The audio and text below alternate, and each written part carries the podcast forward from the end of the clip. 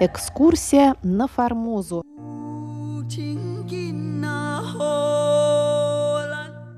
У микрофона Мария Ли. Здравствуйте, уважаемые друзья. Мы продолжаем знакомство с книгой Валентина Лю «Этнополитическая история Тайваня в мировой историографии с 17 по 21 века». Напомню, что мы перешли к знакомству со второй частью первой главы этой книги. Она посвящена заочным исследованиям Тайваня россиянами.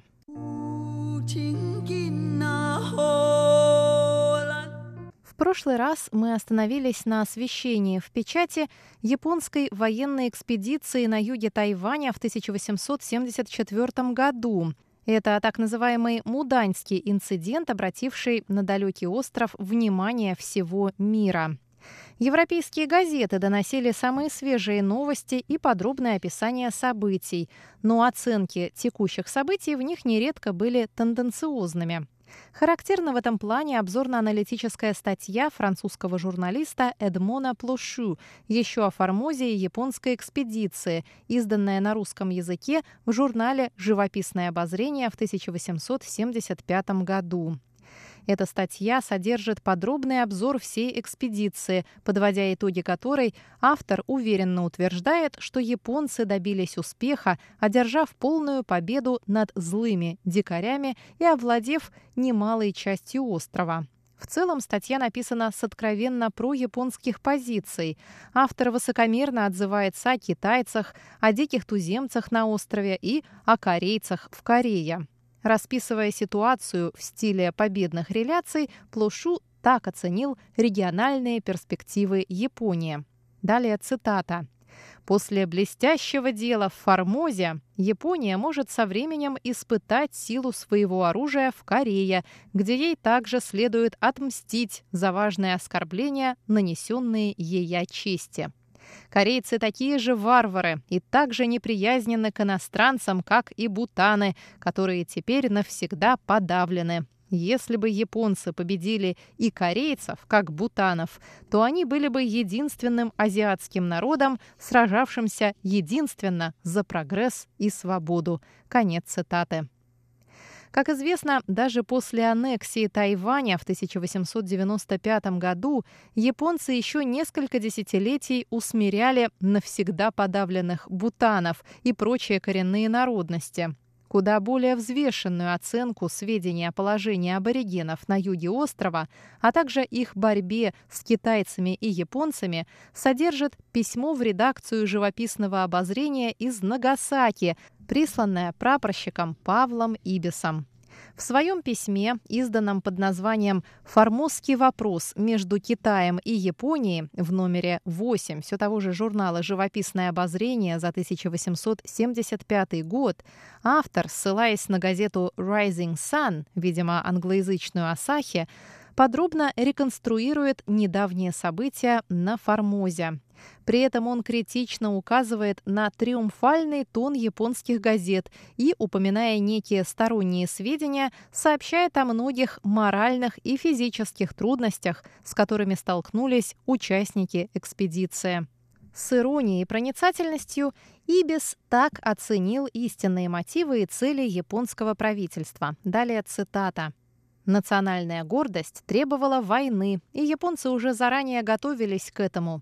Подавив в начале нынешнего года сагасское возмущение, между прочим, очень неловко веденное, соорудили экспедицию на Формозу. Приготовления к этому шли успешно с потребным шумом. Конец цитаты. Не питая иллюзий по поводу сражений японцев единственно за прогресс и свободу, Ибис пишет – что бы там ни было, японцы взяли свое, отправились вовнутрь острова, резали, жгли, словом задавали страху дикарям, пока вмешательство китайцев не остановило их в этом приятном занятии. И далее. Японцы не щадили ничего, все было предано огню и разрушению. Конец цитаты.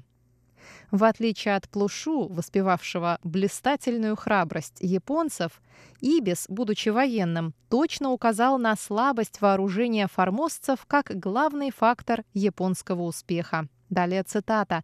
Благодаря такой первобытной системе потеря японцев была так незначительна. При другом вооружении формазян экспедиция вряд ли имела бы такой счастливый исход.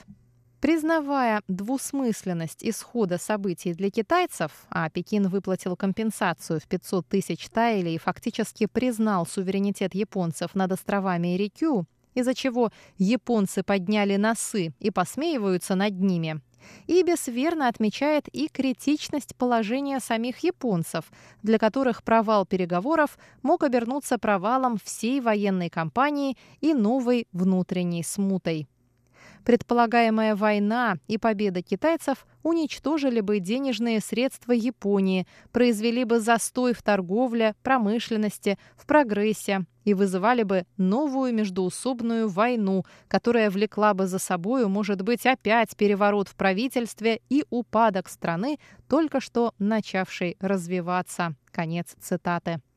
Тем самым письмо Ибиса из Нагасаки, видимо, основанное на тексте служебного рапорта, является не просто компилятивным очерком, но вполне объективным исследованием, основанным на разных источниках и содержащим глубокий критический анализ событий 1874 года.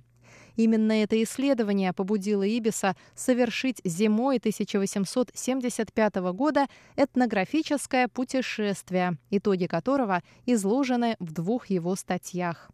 К сожалению, после Муданьского инцидента Тайвань почти на два десятка лет выпал из сферы внимания российских исследователей.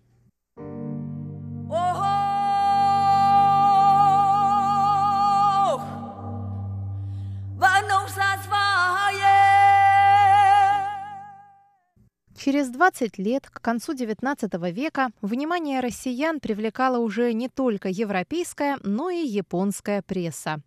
Вскоре после японской аннексии Тайваня в 1895 году российский военный агент в Китае и Корее Вогак, годы жизни с 1859 по 1923 годы, прислал в одном из донесений перевод статьи из японской газеты «Ничи-Ничи» от 4-5 сентября 1895 года, в статье под заголовком «Как надлежит усмирять остров Тайвань, Формозу» подробно изложены цели, задачи и методы освоения новой японской колонии в первичной трактовке самих японцев, которые считали, если цели эти не будут достигнуты, то присоединение Тайваня лишено всякого смысла и значения. В числе главных мер упомянуты массовое выселение китайцев на материк, японизация оставшихся жителей и активное заселение острова японцами. После 1896 года тема японского правления на Тайване на несколько лет выпадает из российской прессы и вновь становится предметом растущего интереса уже в начале XX века, накануне русско-японской войны 1904-1905 годов. И снова из-за нехватки отечественных источников вниманию публики предлагались переводы путевых записей иностранцев, а также труды японских авторов. Одной из таких публикаций стал вышедший в 1904 году в номерах 9 и 10 нового журнала «Литературы, искусства и науки» перевод очерков немецкого путешественника Адольфа Фишера, посетившего Формозу еще в феврале-марте 1898 года.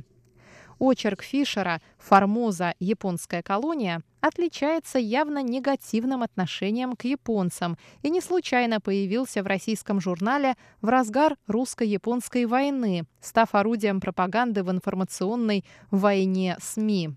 Тем не менее, заметки Фишера интересны как ценное свидетельство наблюдательного и вдумчивого очевидца, как частное субъективное мнение иноземного странника.